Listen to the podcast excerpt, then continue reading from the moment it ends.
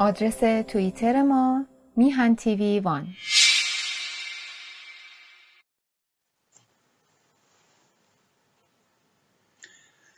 درود به همیهنان گرامی.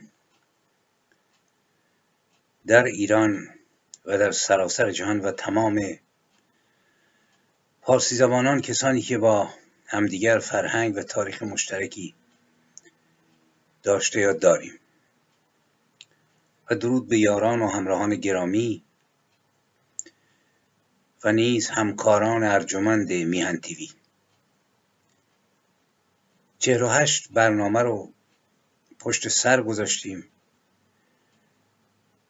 در رابطه با شناخت هویت ملی و تاریکی ها و روشنایی های آن. از برنامه 29 تا برنامه 48 ما هم سفر و همراه بودیم با سمبل و نماد هویت فرهنگی و ملی ایران یعنی فردوسی بزرگ. در این برنامه با اشاراتی با او بدرود می‌گوییم و می‌رویم به افقهای قرن پایان قرن چهارم هجری و قرن پنجم هجری. برای اینکه ببینیم که هویت ایرانی چه سرنوشتی بعد از فردوسی پیدا کرد و چه پیچ و خمهایی رو طی کرد. ولی از آنجایی که در دو برنامه گذشته از شاملو و فردوسی و رو در روی احمد شاملو با فردوسی گفتیم بجاست در این برنامه با شعری از احمد شاملو او و فردوسی رو به هم واگذاریم تا با هم سخن بگویند و سفر رو ادامه دهیم. شاملو شاید در بررسی شاهنامه اشتباه کرد و سخنانی تند و نسنجیده بر زبان آورد. در اون سخنانی معروفش در خارج کشور ولی از ما که خودمون رو فرزندان فردوسی می‌دانیم شایسته نیست به شاعری که علا رغم این اشتباه خدمات زیادی بخصوص بعد از روی کار آمدن آخوندها انجام داد و با شعر خودش. و با زبان خودش در کنار مردم ایستاد. سخنی نگوییم و با او بدرود نکنیم. شعر در این بنبست شاملو یک مانیفست است علیه حکومت آخوندها. با قوی ترین زبان و بیان که من با خوندن اون با فردوسی و شاملو بدرود می‌گویم و با اشاراتی از زمانه فردوسی و پایان زندگی او سفر رو با هم ادامه میدیم. دهانت را میبویند مبادا که گفته باشی دوستت میدارم. توجه داشته باشید که نزدیک انقلاب تاریک و متعفن 22 بهمن هستیم و این شعر به فضای بعد از 22 بهمن اشاره دارد. دهانت را میبویند مبادا که گفته باشی دوستت میدارم. دلت را میبویند روزگار غریبی است نازنین. و عشق را کنار تیرک راهبند تازیانه می‌زنند. عشق را در پستوی خانه نهان باید کرد. در این بنبست کج و پیچ سرما آتش را به بار سرود و شعر فروزان می‌دارند. به اندیشیدن خطر مکن. روزگار غریبی است نازنین. آنکه بر در میکوبد شباهنگام. به کشتن چراغ آمده است. نور را در پستوی خانه نهان باید کرد. آنک قصابانند بر ها مستقر با کنده و ساتوری خونالود روزگار غریبی است نازنین. و تبسم را بر لبها جراحی می کنند و ترانه را بر دهان شوق را در پستوی خانه نهان باید کرد. کباب قناری بر آتش سوسن و یاس روزگار غریبی است. نازنین ابلیس پیروز مست. سور عزای ما را بر سفره نشسته است. خدا را در پستوی خانه نهان باید کرد. شعری بسیار قوی. ولی ای کاش این شعرها چند دهه قبل از فراز آمدن حکومت خمینی جاری می‌شد و اندرونه حکومتی رو که آخوندها قرنها بود در سر داشتند به مردم نشون می‌داد در کتاب های درسی صحبت می‌شد. رساله خمینی رو در دبیرستان ها و دانشگاه ها تدریس می‌کردند. سرگذشت آخوندها رو تدریس می‌کردند. اجازه نمی‌دادند که این همه مسجد و حوزه علمی جهلیه در سراسر ایران بر پا شود. و حاصل این شد که در سال 57 همه به دنبال یک آخوند مرتجع راه بیفتیم و کمر حکومتی رو که به هر حال در یک روند تاریخی داشت به جلو می‌رفت و قابل مقایسه با حکومت آخوندها نبود بشکنیم. حکایت به قول معروف به پایان رسیده ولی می شود تجربه اندوخت و اما بروم بر سر مقوله هویت ملی. ما در سرفصل عصر غزنوی هستیم غزنویان. قبل از اون در آغاز بحث هویت ملی من اشاره کردم که ایران از امواج جنبش ها گذشت از جنبش موالی گرفته که در زمان همان خلفای اولیه.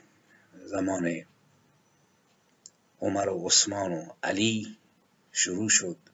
ایرانیانی که به اونها موالی می‌گفتند برده می‌گفتند. جنبشاشون شروع شد. جنبش شعوبیان ایرانگرایان یا ملیگرایان. کسانی که به ایرانیت خودشون افتخار می‌کردند رخ داد. جنبش سیاه جامگان رو داریم. او مسلم خراسانی و فرو کشیدن حکومت عموی و فراز آمدن حکومت عباسی با نیروی ایرانیان. جنبش بهافریدیان جنبش مهریان جنبش سنبادیان جنبش اسحاقیان جنبش استاسیسیان جنبش سرخ جامگان یا خرمدینان بابک خرمدین جنبش سپید جامگان و سرانجام. این جنبش ها در موج خون و سرکوب خاموش شد و ایران سرنوشت دیگری پیدا کرد. از مجموعه این جنبش ها ما شاهد برآمدن حکومت های ایرانی تباری هستیم مثل تاهریان مثل سامانیان و سفاریان که اگرچه از نظر مذهبی مثل این جنبش ها نبودند که تکشون بر جنبش های تکشون بر ایدولوژی های قبل از اسلام بود. ریشه در زرتشت داشت و مزدک و مانی و با ایرانیت قوی آمیخته بود ولی در هر حال سامانیان و سفاریان و تاهریان اگرچه ظاهرا در خیلی اوقات علم خلفای عباسی بودند و نیزگاه به طور واقعی مثل سامانیان که ایرانی تبار بودند ولی از دربار بغداد اطاعت می‌کردند. اینها به هر حال ایرانیت رو حفظ می‌کردند در دربارهای خودشون ولی بعد از اونها ما با حکایت دیگه روبرو هستیم. با حکایت برآمدن حکومت های ترک. همینجا من تاکید بکنم که قرض از بیان این که ترک ها برآمدند و بر ایران حاکم شدند ترک ستیزی نیست. اگر ما از عرب صحبت می‌کنیم قصد عرب ستیزی نیست.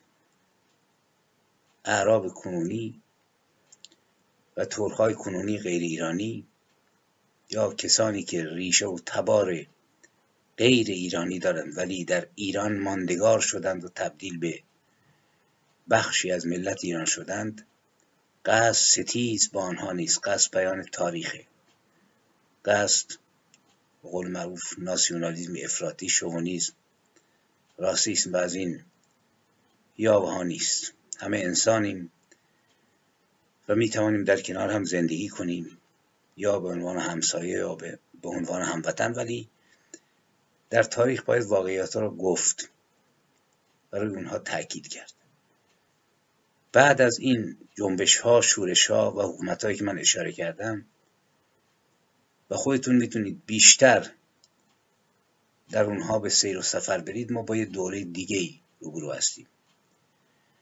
از فردوسی صحبت کردیم. فردوسی سال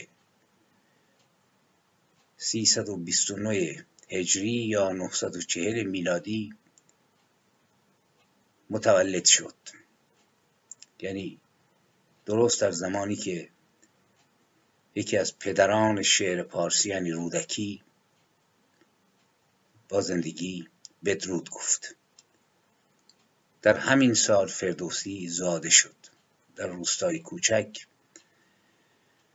در شمال شرقی توس و در این دوران شاهان سامانی بر سر کار بودند از فردوسی من گفتم که چه کسانی او رو یاری دادند. پهلوانان عبدالرزاق توسی و پسرانش فردوسی رو یاری دادند و او کار رو شروع کرد. ولی در کشاکشی که میان سیمجوریان و سامانیان رخ داد اینها کشته شدند و فردوسی از حامیان خودش محروم شد. و در این سال هاست که ما فردوسی رو در افقی دیگر می‌بینیم یعنی در افقی که غزنویان سر برآوردند و در سال چهاردهمی که فردوسی مشغول سرودن شاهنامه بود محمود فرزند سبکتکین از غزنه به خراسان اومد و خلاصه با کسانی که علیه سامانیان شوریده بودند جنگ کرد با ابوالی سیمجور و فایق و اونها رو شکست داد و خلاصه توانست بعد از شکست این سرداران یاقی در حالی که سلطان محمود 24 سال داشت از جانب سامانیان سپه سالاری و حکومت کل خراسان رو به او دادند و او شد سیف و دوله و یک سال پیش از این ماجرا تحریر نخستین بخش شاهنامه به پایان رسیده بود. ادهی میگن فردوسی چون شاهد دراوری های محمود بود و در سیمای او خلاصه سرنوشت و ستاره بخت شاهی بزرگ رو می‌دید خلاصه به سلطان محمود احترام زیاد گذاشت. ولی عدهای با این نظر مخالفند. زیرا در دوره که فردوسی شاهنامه رو تقریبا داشت به پایان می برد سلطان محمود در شرایطی بود که می توانست فردوسی بفهمد که این امیر جوان و جانجوی کسی نیست که از ریشه های ایران برآمده باشد. و اون شعری هم که سروده است در این باره جنگ و کشتار و زد و که انجام شده بود نشان دهنده دید عمیق فردوسی است که میگه دریغ این سر و تاج و این داد و تخت. در حقیقت از زبان رستم فرخزاد زمانه رو پیشگویی می‌کنه زمانه سلطان محمود رو. و می‌گوید دریغ این سر و تاج و این دریغ این سر و تاج و این داد و تخت. دریغ این بزرگی و این فر و بخت. که از این پس شکست آید از تازیان. ستاره نگردد مگر بر زبان بر این سالیان چهارصد بگذرد. شما دقت بکنید. درست در همین سن سالی که فردوسی زندگی می‌کرد و قرن چهارم بود. پایان قرن چهارم. که میگه اوضاع ایران به هم خواهد ریخت. بر این سالیان چهارصد بگذرد که از این تخم گیتی کسی نشمرد. کشاورز جنگی شود بی هنر نژاد و هنر کمتر آید به بر. رباید همی این از آن آن از این. ز نفرین ندانند باز آفرین. نهان بدتر از آشکارا شود دل شاهشان سنگ خارا شود. بداندیش گردد پدر بر پسر پسر بر پدر همچنین چارگر. شود بنده بی هنر شهریار. شما توجه بکنید. شود بنده بی هنر شهریار. می‌تواند اشاره باشد به غلام بودن اجداد سلطان محمود در دربارهای سامانیان و نژاد و بزرگی نیاید به کار. از ایران و از ترک و از تازیان نژادی پدید آید در میان. نه دهقان نه ترک و نه تازی بود. سخنها به کردار بازی بود. همه گنج ها زیر دامن نهند. بمیرند و کوشش به دشمن دهند. زیان کسان از به سود خویش بجویند و دین اندر آرند پیش. اگر ما این شعر رو دقیق بخوانیم و توجه بکنیم خواهیم دید که شاخص های حکومت غزنوی در اون هست. نژاد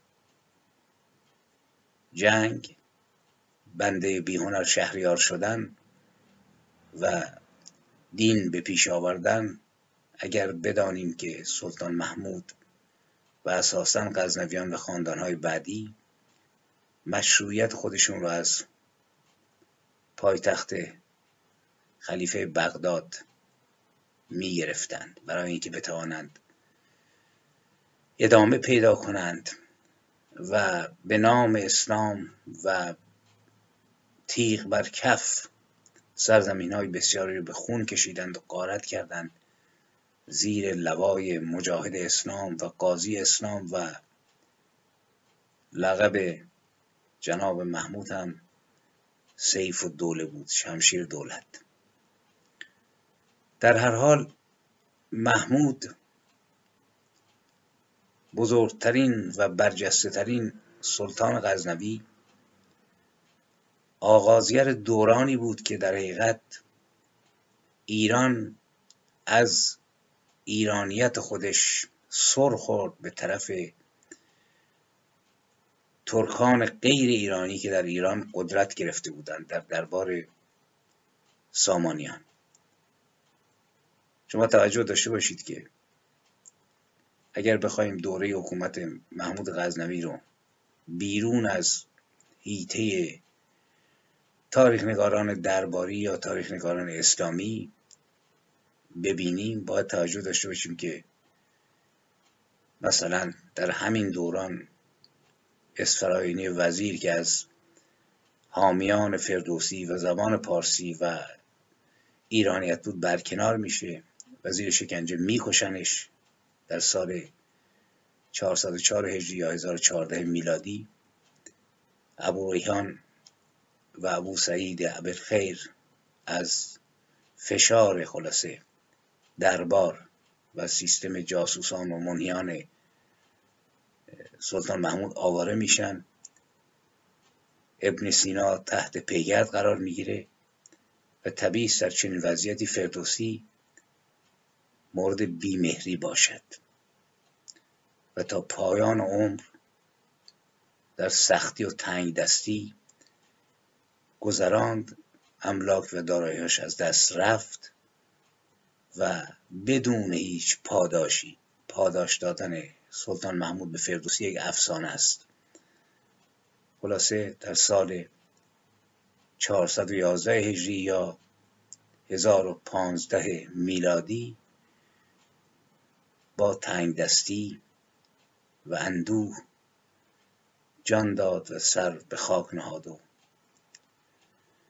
رفت. این آغاز یک دورانه. همینجا می‌توان به دنبال این گشت که به چه دلیلی شاهنامه نمی‌تواند مقبول نظر محمود باشد. نظرها فراوونه. و می‌توان کنکاش کرد و فهمید مقوله ایرانیتی که فردوسی در شاهنامه مورد نظرش هست. مورد علاقه محمود نیست. برای اینکه اینها مقابل هم ایستادن. ایران سرزمینی است که از یک طرف زیر سلطه خلفای عباسی است. به قول معروف قبله غزنویان قبله مذهبی غزنویان و سوی دیگر مقوله نژاد نژاد غیر ایرانی که نامشروع می‌کنه. هنوز ایران خیس نخورده حسابی در درون اسلام. بعد از سامانیان و تاهریان و سفاریان و حکومت های دیگه که وجود داشتند. مثل آل بویه آل زیار و خیلی های دیگه. که زیر سلطه حکومت بغداد نبودند خاطر اینها باقی بود. نکته دیگه درباریان متعصب و عربگرا و خلیفه گرای دربار بودند که فردوسی رو دوست نداشتند. مقوله دیگه کشته شدن وزیر اسفراینی است که وقتی که شاهنامه تموم شد اسفراینی مغضوب و معزول شد و کشته شد و رقیب او میمندی بر سر کار اومد. و مسئله دیگه شاعران دیگری بود که اهل لفتولیس بودند. اگرچه زبان نیرومندی داشتند ولی دورور مرکز قدرت میچرخیدند مثل روزگار امروز که ادهی خلاصه لفتولیس می‌کنند و دورور مراکز نان رسانی خودشون میچرخند و علیه بقیه مقاله می نویسند و میگن فلانی عضو اطلاعات فلانی نمی‌دونم فساد اخلاق داره فلانی دزدی کرده. دوره سلطان محمود هم همینطوری بود. در اونجا فردوسی بود که آماج شاعران درباری بود که میشه تحقیق کرد و فهمید.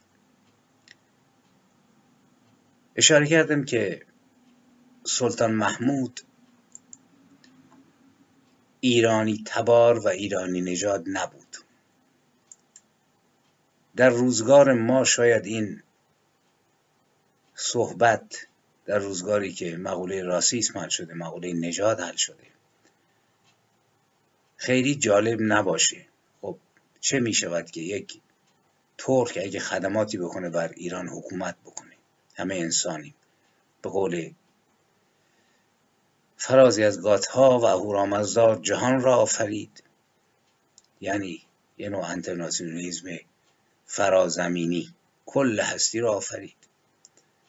و انسان را آفرید انسان هم. نگفته انسان ترک یا لوره یا کرد یا عرب و شادی را برای انسان آفرید. ما می توانیم به این معتقد باشیم و بگوییم که خب اشکالی نداریم سلطان محمود می توانست خدمات زیادی بکند چنان که خیلی از ایران گرایانی که تاریخ رو نمی‌خوان علک شده ببینند. و همه چیز رو مثبت می‌بینند.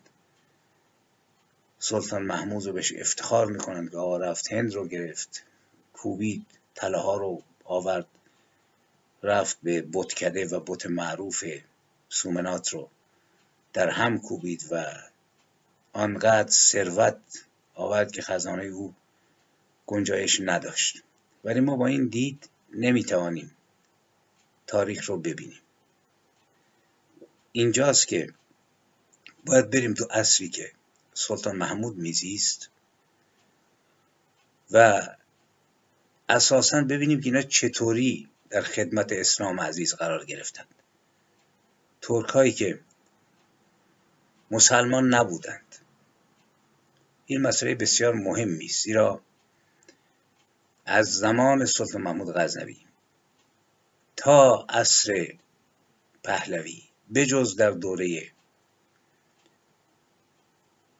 کریم خان زند و سلسله کوتاه مدت زند ایران در زیر سلطه سیاسی و نظامی پادشاهان و حکومتهای ترک تبار غیر ایرانی بود و اینها یکی از اصلی ترین حامیان هویت مسمومی بودند که چه به شکل خلاصه تسنن یا چه به شکل تشیع از اون حمایت کردند و مانع رشد و پرورش هویت اصلی ما ایرانیان بودند. هویتی که امروز ما داریم به دنبالش میگردیم. خواستگاه اصلی ترک های حاکم بر ایران مثل همه ترک ها در آسیای میانه بود. در منطقه وسیعی میان چین، مغولستان، روسیه، قزاقستان و قرقیزستان کنونی. نخستین دولت ترک ها در قرن ششم میلادی تشکیل شد و اکثر اجتماعات ترک ها در دشت های میان دو امپراتوری چین و ایران بود که خیلی قدرتمند بودند و اینها قبیله های کوچنشین بودند. وقتی اسلام ظهور کرد و شروع کرد به تسخیر مناطق مختلف عربستان رو تسخیر کرد و سپس رفت به طرف خاورمیانه ایران شمال آفریقا بخشی از جنوب غرب اروپا و حکومت خودشون رو در این سرزمین ها به ضرب شمشیر و سرکوب خلاصه استوار کردن در آغاز گسترش اسلام در اوایل قرن هفتم اکثریت ترکایی که تو این مناطق بودند و بعدها مسلمان شدند باورهای شمنی داشتند. یعنی به جادو جنبه رو از این حرفها و خدایان متعدد. و در این دوران با عربها و اسلام اونها حدود 5 6 هزار کیلومتر فاصله داشتند.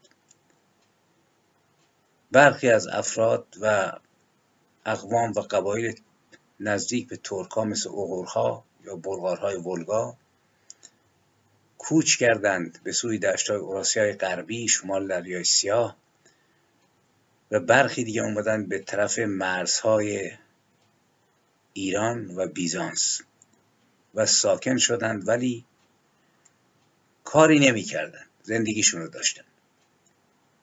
تا سال 650 میلادی وضع اینطور بود ولی اعراب اومدن جلو ایران رو فتح کردند رفتند به خراسان رفتند به ماورا نهر یعنی ترکمنستان، ازبکستان، تاجیکستان، بخشهایی از قزاقستان و قرقیزستان کنونی. ولی برخلاف فتح ایران ساسانی که ده سال طول کشید صد سال طول کشید تا مسلمانان بتوانند بر ماوراء نهر چیره شوند و در حقیقت مسلمان شدن ترک ها مقارن نیمه قرن هشتم میلادی یعنی سال 750 بود. در این یکصد سال ترک های ماوراء نهر دشتای آسیای میانه از طریق حمله عرب و ایرانیان نو مسلمان ایرانیانی که مسلمون شده بودند. بخشیشون جذب ارتش مسلمانان بودند که من اشاره کردم قبل از این که دی به خاطر منافع دی به خاطر گریز از مالیات و جزیه عده از اشراف به خاطر حفظ منافعشون بالاخره تن دادند. به این دینی که یا باید شمشیر رو میپذیرفتی و جزیه دادن رو و بردگی رو یا باید مسلمون می‌شدی. اینا آمدند به این مناطق ترک نشین و کم کمک تبلیغات اسلامی و صوفیانه دراویش و امثال اینها به خصوص تبلیغات صوفیانه که با آین شمنی و راز و رمزهاش همراهی داشت در طول دو سه قرن ترک ها رو بخش عظیمیشون رو مسلمون کرد. و داستان مفصله. من فقط اشاره کوتاه کردم و روند اسلام آوردن ترکا بعد از این وقایع از سال 750 میلادی شروع شد و همینجا تأکید بکنم که ایرانیان ماورا نهر و خراسان به خصوص دولت ایرانی سامانی که خودش از یک طرف فرهنگ ایرانی رو نگهبانی می‌کرد زبان ایرانی رو نگهبانی می‌کرد ادبیات قبل از اسلام رو نگهبانی می‌کرد. ولی به دلیل اینکه از نظر ایدئولوژیک و مکتبی سر به فرمان خلفای بغداد داشت یکی از عوامل اصلی جذب و جلب ترک ها به اسلام بودند و در همین دولت هم بود که غلامان جنگجو و نیرومند ترک رشد کردند و تبدیل شدند به سپه سالاران دربار سامانیان. و بعدها در دوره قراخانیان در ماورا نهر و غزنویان و سلجوقیان خلاصه چنان ریشه افشاندند و شاخهاشون رو گستردند که میشه گفت که دیگه در این دوران اکثر ترک ها مسلمون شده بودند. در حقیقت از نخستین حمله های عرب به ماوران نهر تا مرحله اسلام آوردن اکثر ترک ها 400 سال طول کشید. و این رو باز تاکید می‌کنم که این اسلام آوردن به وضع نیرومندی در رابطه با هویت ایرانی و چگونگی اون تا همین دوره خمینی تاثیر خودش رو بر جا گذاشت. رویدادهایی که می‌تونیم اشاره بکنیم تو این 400 سال این هاست حملات اعراب به ماورا نهر و دشتای شمال شرق آن سوجود سیهون فروپاشی دولت ترکان غربی شکست چین در مقابل اعراب ناکامی ترکان و ایرانیان ماورا نهر در مقاومت بر ضد اعراب. یعنی اینجاست که اسلام آوردن مردم بومی ایرانی ماورا نهر به دلیل این ناکامی ها شدت پیدا می‌کنه. عامل دوم بر سر کار آمدن خلیفه های عباسی به جای امویان حاکمیت دولت محلی و عملا مستقل سامانیان در ماورانهر و خراسان که از خلفا مستقل بودند. در دوره اموی ما در ایران حکومت های مستقل نداشتیم. ایران یک سره زیر سیطره و شمشیر دولت اموی و کارگزاران اموی بود. نیروهای بسیاری رو جمعیت های عظیمی رو خلاصه مجبور به مهاجرت کردن که بیان به ایران قاطی بشن با ایرانیا دورور پادگان های نظامی. و ایرانیان در حقیقت به شدت زیر تیغ و شمشیر بودند. ولی در دوره عباسیان ما شاهدیم به دلایل مختلف سیاسی و نظامی و به خصوص وجود ابو مسلم و سرداران ایرانی حکومت حکومت های محلی پیدا شد که اگرچه خلیفه رو احترام میگذاشتند ولی مثل دوره امویان نبود و تو همین حکومت ها بود که از یک طرف نام خلیفه رو بر سکه نقش می‌زدند از یک طرف فرهنگ و زبان ادبیات ایرانی مورد احترام بود. مسئله سوم سرازیر شدن ترکان دشت ها به جغرافیای اسلامی به صورت غلام و جنگجو به خصوص حملاتی که سامانیان می‌کردند عده زیادی از اینها رو اسیر می‌کردند و بعدها اونایی که به درد میخوردن وارد ارتش می‌کردند و خلاصه کار اینقدر بالا گرفت که اینها در دستگاه خلافت در پایتخت خلفای عباسی نفوذ کردند. و اگر ما تاریخ عباسیان رو بخونیم می‌بینیم اینقدر قدرت پیدا کردند که در مواردی خلیفه رو از تخت قدرت به زیر میکشیدند و میکشتند و خلیفه دیگری رو انتخاب می‌کردند. مسئله چهارم قدرت گرفتن نظامیان ترک در دربار در ارتش و در خلاصه سیستم سیاسی سامانیان و عباسیان بود. و بعد همینها سامانیان رو به زیر کشیدن بعدها آل بویه رو به زیر کشیدن و بعد خلع قدرت خلفای عباسی توسط اینها انجام شد و خلاصه دولت های نوخاسته مثل قراختاییان و غزنویان که سراپا ترک بودند همراه با خارتشایان و سلجوقیان ریشه دواندند مسئله ششم پذیرش اسلام از سوی ترکان به کمک ایرانیان مسلمان شده بود که اینها را از زندگی شادر نشینی به دنیای شهرنشینی و دنیای دربارها و آمیزش با فرهنگ زبان و جامعه ایرانی سوق داد و موجب شد که اینها ریشه پیدا بکنند. این روند در دوره 400 ساله انجام شد. نه تنها برای قبایل ترک آسیای میانه بلکه برای همه کشورهای اسلامی و از جمله ایران خاورمیانه و ترکیه کنونی. اگر اینها رو ما نفهمیم تاریخ برآمدن ترکان رو در تاریخ ایران و خاورمیانه و ترکیه کنونی نخواهیم دانست و بنابراین باید نخست این رو فهمید که ترکان چگونه مسلمان شدند و مسلمان شدن اونها چه تأثیراتی در تاریخ ایران و به خصوص در رابطه با هویت ایران به جای نهاد. این نکته است که من روی اون واقعا تاکید موکد می‌کنم. و اما اولین سلسله ای که سر برآورد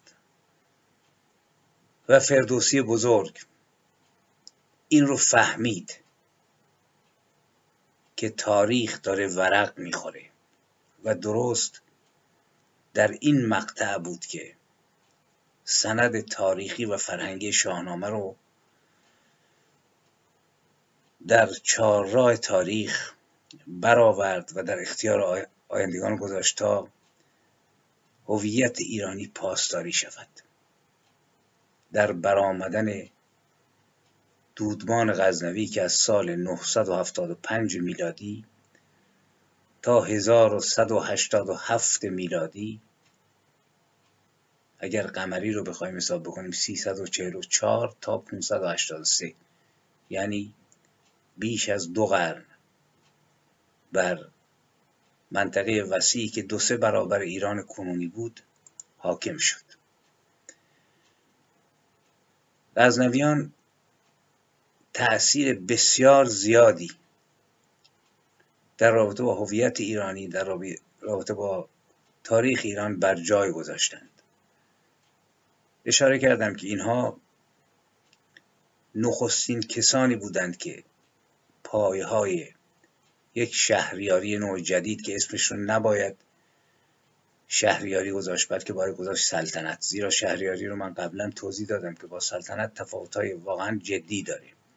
اون شهریاری که در تاریخ باستانی ما داریم و به خصوص در تاریخ اسطوره‌ای به قول معروف تومنی هفت سنار با این سلطنتی که بعد از اسلام شروع شد با غزنویان به خصوص حتی با سامانیان تفاوت داشت. اینها کسانی بودند که کوچ کرده بودند رگوریشه ترکمن داشتند به خراسان کوچ کرده بودند و سرانجام رشد کردند در دربار سامانیان و بزرگترین سلطان این خاندان سلطان محمود غزنوی بود. و پسرش سلطان مسعود که مناطق عظیمی از خاورمیانه رو و نیز هندوستان رو افغانستان رو خلاصه فتح کردند و اینها علا رقم این که از سوی هویت واقعی ایرانی رو یعنی هویتی که مال قبل از اسلام بود. چون یک چیز اینجا دوستان گرامی در تحلیل تاریخ تاریخ نویسان مسلمان و تاریخ نویسان به اصطلاح خیلی سوپر ملیگرایی که نمیشه به اونها ملیگرا گفت. بلکه باید گفت که خلاصه اغراق کردن در ناسیونالیسم. ناسیونالیست های تند و تیزی که همه سیاهی های تاریخ گذشته رو نیز می‌خوان بیامیزند با تاریخ ایران و مجموعه اونها رو مطلوب جلوه بدند این چنین نیست. یعنی ما باید درست تاریخ رو ببینیم. سلطان محمود غزنوی به دلایل مختلف ممکنه که زبان و ادب پارسی رو مشوقش بوده باشه. ولی نماینده هویت نیست. ما شاهدیم که چه قبل از دوره صفویان یعنی از آغاز سلطنت سامانیان و تاریان و سفاریان بعد غزنویان و الا به اصطلاح آخر یعنی تا دوره مغول و تیمور اینها حتی پادشاهان مغول پادشاهان تیموری اگرچه در بسیاری موارد از زبان پارسی از شعر پارسی حمایت می‌کردند ولی هویتی که ارائه شده هویت ایرانی نبود. اسلام تاکید می‌کنم. در تمامیت خودش از آغازی که وارد شد در مقابل هویت ایرانی ایستاد. هویت ما هویتی که ما می‌تونیم به اون نزدیک بشیم و احساس یگانگی بکنیم نه کامل ولی از اون خودمون بدونیم مال قبل از اسلامه. این هویتی که اینها مبلغش بودن و میآمیزند که آقا مبلغ زبان بود مبلغ نمی‌دونم ادبیات پارسی بود شاعران رو مینواخت. این یک بخش قضیه است. ولی بخش دیگرش اینه که اصل هویت ایرانی رو به ضرب هویت اسلامی به انزوا راندند. و این مسئله که با ما بهش توجه بکنیم. سلطان محمود نیز این چنین بود. این دودمان اگرچه بیش از دویست سال دوام آورد ولی اوجش همون سلطنت سبکتکین بود و بعد محمود غزنوی و بعد مسعود غزنوی. بعد این تجزیه شد. تجزیه شد و خیلی از پادشاهانش یک منطقه رو در دست داشتن غیر ابراهیم مسعود سوم بهرامشاه اینها در نقاط مختلف اینجا اونجا حکومت می‌کردند و سرانجام هم اینها توسط سلجوقیان مزمحل شدند. سلسله ای که با همت یکی از سرداران ترکمن تکین شروع شد سرانجام به دست سلجوقیان خلاصه به تاریخ سپرده شد و شکوه دوران محمود و مسعود غزنوی به افسانه سپرده شد. می‌تونیم ما خودمون تاریخ غزنویان رو به خصوص لشکرکشی های سلطان محمود غزنوی که خودش رو یک مجاهد می‌دونست یک قاضی اسلام می‌دونست و پس از خلع برادرش اسماعیل موفق شد همه قدرت رو در دست بگیره بخوانیم و فتوحات بخصوص او رو در هندوستان و قارت ثروت هندوستان و کشتارهایی که اونجا کرد و خورد کردن بت هندی ها با سپاه سی هزار نفری خودش. اینها رو بخوانیم و بدانیم که او چه کرد و سرانجام سرنوشت دولت غزنوی چی شد. غزنویان از زاویه های مختلف باید ما توجه بکنیم. یکی سرسپردگی اونها به خلیفه بغداد که این سرسپردگی ایستادن در مقابل هویت راستین ایرانی است. مسئله دوم خدماتی که اونها کردند در رابطه با زبان و ادبیات پارسی که نباید پنهان کرد. زبان و ادبیات پارسی در دوره ترکان غزنوی در حقیقت رشد داشت و این هم دلیلش نبود که اینها این ادبیات رو دوست داشتن. این ادبیات به دلیل ریشه های نیرومند خودش تحمیل شده بود. یعنی یکی از پایهای مشروعیت غزنویان همین زبانی بود که قرنها بود ریشه داشت و نمی‌شد ریشه کن کرد. اگر می‌توانست پادشاهی که سی چهار میلیون کیلومتر مربع زیر سلطش بود و ارتشی بسیار نیرومند داشت می‌تونست دستور بده که آقا این زبان ادبیات ممنوع و زبان مثلا ترکی خودشون رو گسترش بدن ادبیات خودشون رو ولی چنین چیزی وجود نداشت. و مجبور شدند که ادبیات فارسی رو به خاطر منافع خودشون بپذیرند و شعرهای مثل فروخی سیستانی، عنصری، منوچهری و خیلی های دیگر رو بنوازند و به دربار خودشون دعوت کنند آنچنان که می‌گویند دربار سلطان محمود تبدیل شد به مرکز آموزش علوم و ادبیات و یکی از انگیزهای سلطان محمود این بود که شهرت و جلال اون رو زبان و شعر پارسی ثبت بکنه و گفتن صدها شاعر پارسیگوی در دربار او جمع شدند. کتابخانه های متعددی رو از ری و اصفهان به پایتخت خودش آورد. ادبیات فارسی. خلاصه آذربایجان ادبیات فارسی رو در آذربایجان و عراق عجم گسترش داد. بسیاری نوشته های تاریخی به زبان فارسی تدوین شد. تاریخ بیهقی یکی از نمونه های اوناست و فرهنگ و ادبیات فارسی به لاهور رفت و شاعران بزرگی مثل مسعود سعد سلمان در هندوستان بعدها پرورش یافتند که خودش بحثی جداگانه است.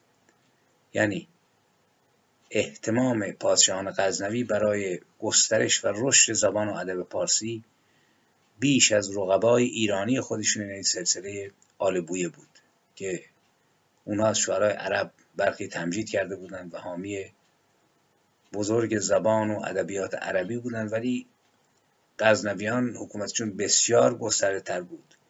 به همین دلیل نیازمند همراهی زبان و ادبیات پارسی بودند. اینها اشاراتی بود از کارکرد پادشاهان غزنوی که در سال 351 با آلوبتکین شروع شد و ادامه یافت به مدت دو قرن. و پادشاهان بسیاری بعد از مسعود حکومت کردند تا خسرو شاه پسر بهرام شاه و بقیه که سرانجام در تاریخ به سفر رفتند و شجرنامه ها و نامنشانشون بر جا موند. این نکاتی است که باید از دولت غزنوی ما بدانیم. تاریخ رو وقتی ما نگاه بکنیم باید توجه بکنیم که تاریخ ایران بسیار بسیار پیچیده است. در قرن اول هجری ما خلفای اموی رو داریم که به حاکم بر ایرانند بعد خلفای عباسی. بعد عباسیان که میان ما با حکومت های ایرانی سر و کار داریم. گاوباریان هستند. از سال 642 تا 760 میلادی در شمال باوندیان هستند. شاخه کیوسیه هست شاخه اسپهبودیه هست شاخه کینخاریه هست. اینها تا از دقیقت سالهای 442 همزمان و حدود همون غزنویان تا سالهای 655 اینا حکومت می‌کنند و ایرانی تبار هستند و از به اصطلاح به طور خالص از ایرانیت دفاع می‌کنند بعد تاریان و سفاریان و سامانیان رو داریم و زیاریان رو که اینها اگرچه خلیفه بغداد رو اطاعت می‌کنند ولی بخشی از حکومتشون با استقلال کامل به زبان و فرهنگ و ادبیات می‌پردازه. در کنار این آل بویه رو ما داریم و بعد از این هست که ما شاهد حکومت های ترک هستیم زیر علم خلفای عباسی. یعنی برای شناخت هویت ملی باید ما تاریخ ایران رو در این دوران خوب بشناسیم. مثلا تک تک این حکومت ها رو باید رفت در درونشون به سفر رفت. مثلا گاوباریان رو که از سال 642 تا 760 میلادی اینا حکومت می‌کردند و کسانی مثل گیل گیلانشاه داویه فرخان بزرگ سپهبد دارمهر فرخان کوچک و خورشیدشاه از شاهان مستقلی بودند که زیر علم دولت عباسی نمی رفتند یعنی اینها بقایای نگهبانان هویت ایرانی بودند مثلا باوندیان خاندانی کاملا ایرانی الاصل از سلاله کیوس ابن قباد ابن فیروز بودند و خاندان مزدور مزبور در سال 45 هجری قمری حدود 25 سال بعد از ساسانیان ظهور کردند. بعضی که دولت ساسانی رو در هم پیچید. غزنوی اینها ظهور کردند و بر تبرستان حکومت می‌کردند و شعبه شعبه بودند. شعبه اولش به اسپهبدیان یعنی فرمانده سپاه معروفند و میشه رفت خواند و دید که اینا چه کسی بودند و شاخهای دیگه هم بودن مثل کیوسیه مثل باوندیان.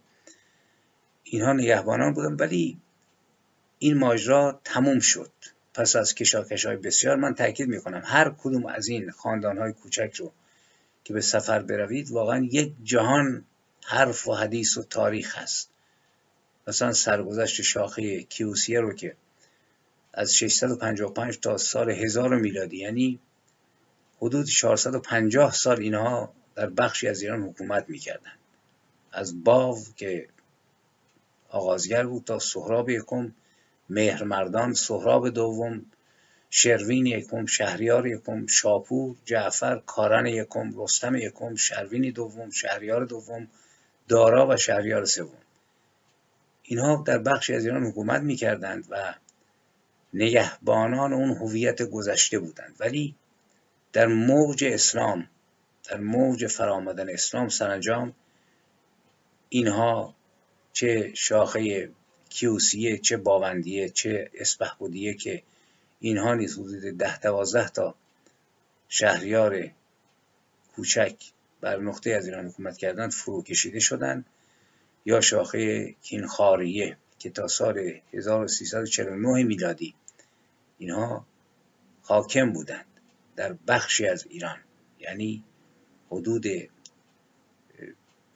پنج قرن بعد از ظهور اسلام اینها قدرت داشتند اینها رو باید رفت به سفر یعنی تاریخ ایران رو باید به طور واقعی رفت و دید که چه کشاکش هایی در درون این سرزمین رخ داده و نیز باید رفت به سفر در سلسله آل زیار آل بویار سرگذشت پادشاهانشون رو دید مرداویج مثلا زیاری رو که در قرن چهارم هجری یا دهم میلادی یک حکومتی رو بنیانگذاری کرد که کوچک هم نبود.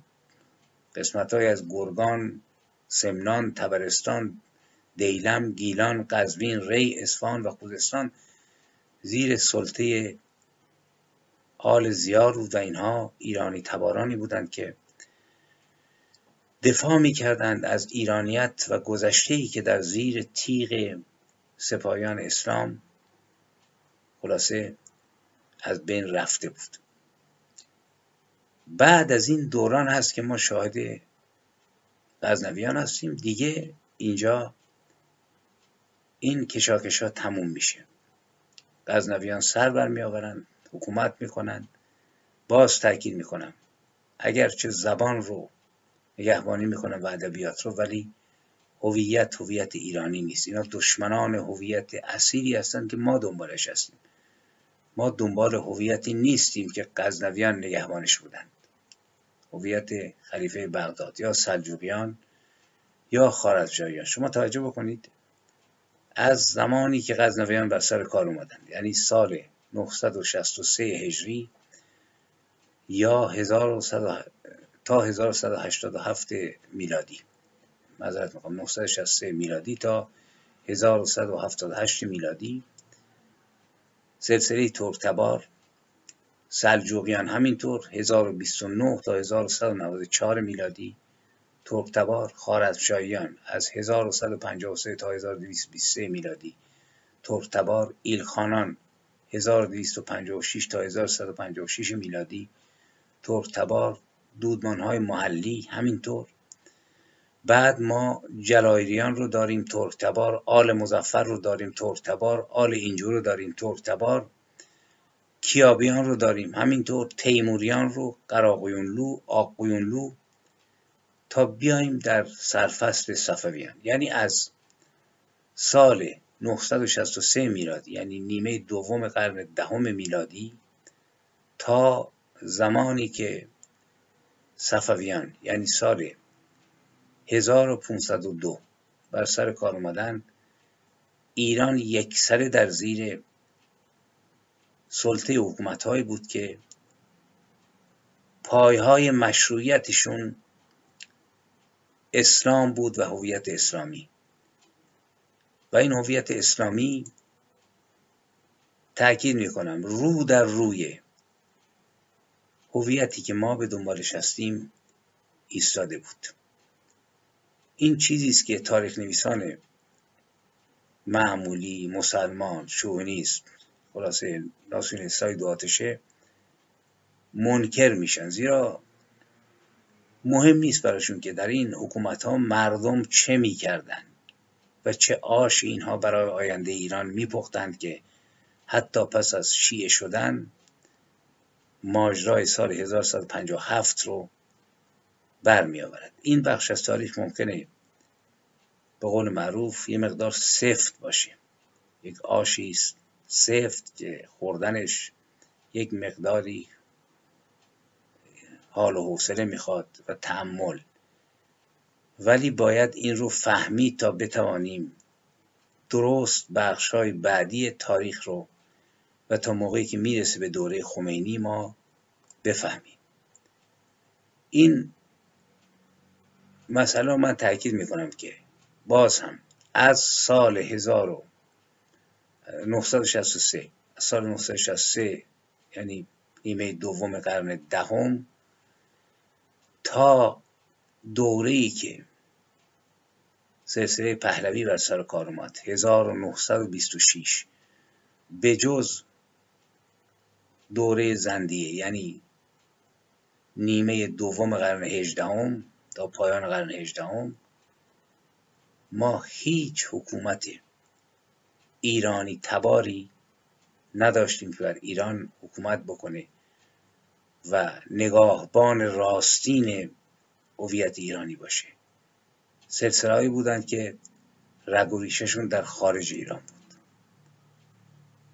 و اگر ما برویم روی مقوله هویت ملی که اگرچه مقوله نوعی است یعنی با پیدا شدن دولت های مدرن وارد ادبیات سیاسی شد بیش از دویست سال عمرش نیست ولی معنیش نیست که مفهوم هویت ملی در قبل وجود نداشته یا مردم دارای هویت جمعی نبودند. تدوین شد در حقیقت دویست سال قبل. و پایه های هویت ایران تاکید می‌کنم. هویتی که ما به دنبالشیم و هویتی یک محقق راستین تاریخ باید به دنبالش باشه که بتونه به کمک اون هویت از این منجلابی که این دین و مذهب و نمایندگانش به وجود آوردند رهایی پیدا بکنه هویتی است که پایه های اون قبل از اسلام توسط دولت هایی که علا رقم هر خوب و بدی که داشتند. دولت های هخامنشی دولت های اشکانی و ساسانی. اینها پایه های هویت راستین رو اینها پایریزی کردند. ولی این هویت ممکنه که هویت باشه که اشکال هم داشته باشه. من برای همین میگم تاریکی ها و روشنایی ها به تاریکی ها این هویت هم نیز باید سفر کرد. مثلا تمرکز قدرت در دست یک نفر یا اشتباهاتی که رخ داده. ولی مال خودمون بود. ولی سلطه خلافت اموی و عباسی و قبل از اون سه خلیفه ای که بر ایران حکومت کردن در حقیقت هویت ایرانی رو با بحران مواجه کرد. یک ایران استقلال سیاسی خودش رو بالکل از دست داد در حالی که قبل از اسلام ما استقلال سیاسی ایرانی داشتیم. چندین قرن ما اصلا معلوم نبود که کی هستیم. از طرف این حضراتی که ایران رو گرفته بودند که به قول معروف برکات و خیرات اسلامی بر سر ما بریزند ما دیگه شهروند نبودیم. در حالی که در دوره هخامنشیان در دوره اشکانیان در دوره ساسانیان کسی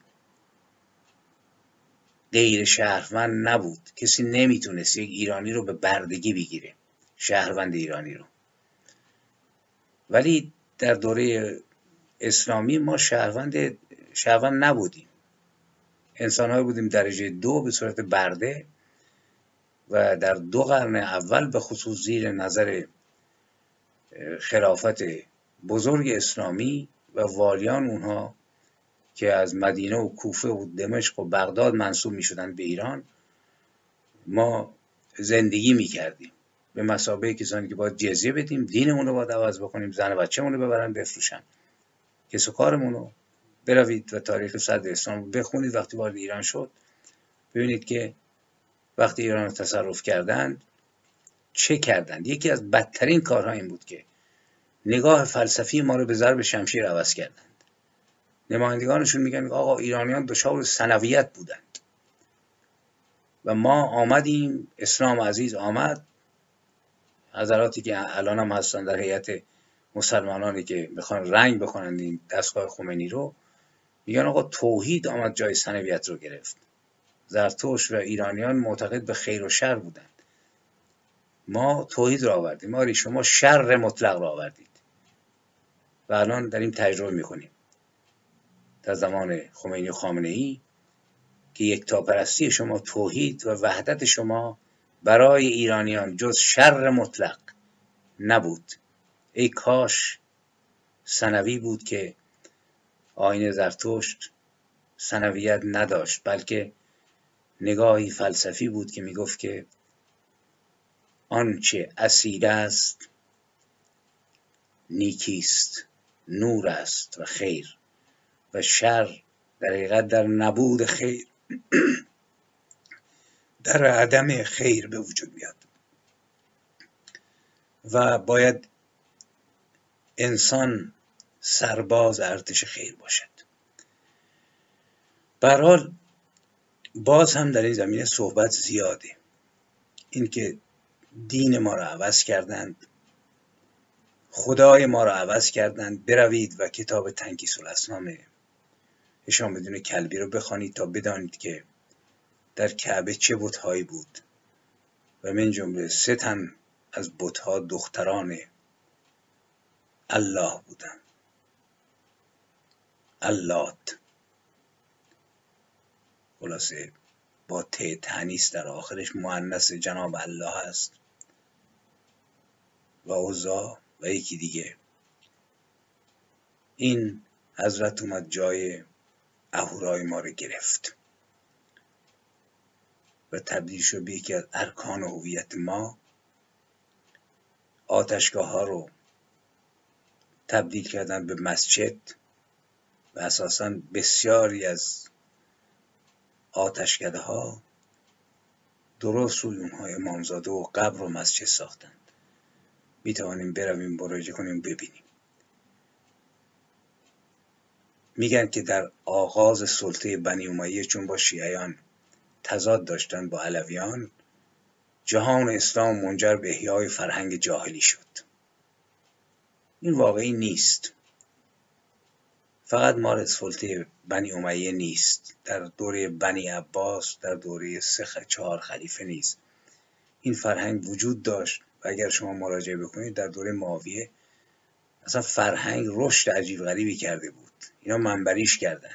باید رفتید یا در دوره هارون رشید که دو اصل طلایی اسلام است. جاهلی نبود. ولی در رابطه با هویت ما کل این دم و دستگاه از آغاز تا همین زمانی که خمینی سر کلش پیدا شد جهل و فرهنگ جاهلی و خرافی بود که جای فرهنگ روشنایی و گفتار نیک کردار نیک پندار نیک رو گرفت. حال اینا اشاره می‌کنن که فقط دوره بنی امیه جاهلی بود ولی در دوره بنی عباس تاییان و سفاریان و سامانیان و آلوگویه اومدن در کشور استقرار یافتند. ولی اینها نیز مشروعیت سیاسی خودشون رو از عباسیان می‌گرفتن یعنی از کسانی که نگهبانان فرهنگ اسلامی و هویت اسلامی ضد هویت ایرانی بودند. و بعدش هم که ترکمانان غزنوی و سلجوقی و خارزمشاهی اومدند که نظیر سلطه خلیفه بودند و با ورود مغلها و تیموریان و انقراض خلافت عباسی وضع شروع می‌کنه به عوض شدن. و به قول معلفان آخوند یا آخوندهای بدون امامه هویت ایرانی در این دوران در دوره مغلان شکوفا شد با سه معلفه یک مذهب شیعه. خنده داره. دو نوستالژی اساتیری حماسی و تاریخی و سه زبان فارسی. ولی من تاکید می‌کنم وقتی مذهب شیعه رو شما می‌ذارید بر رأس هویت ایرانی به عنوان اصلی ترین معلفه سیاسی نوستالژی اساتیری حماسی و تاریخی و بقیه چیزها مسموم می شود و رنگ می بازد.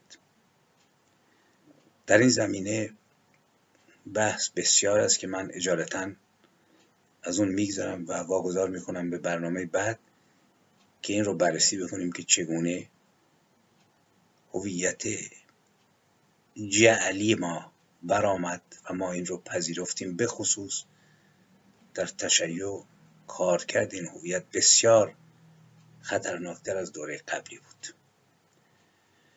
به حال امید که این صحبت مفید افتد و تا درودی دیگر در برنامه بعد با شما بدرود می‌گویم و امیدوارم که با شادی و بینش و کوشش برای درک واقعیات تاریخ سرزمین و میهن خودمون موفق باشید و بتوانید در روشنی افقهای راستین هویت ملی رو بنگرید. بنابراین تا برنامه دیگر بدرود.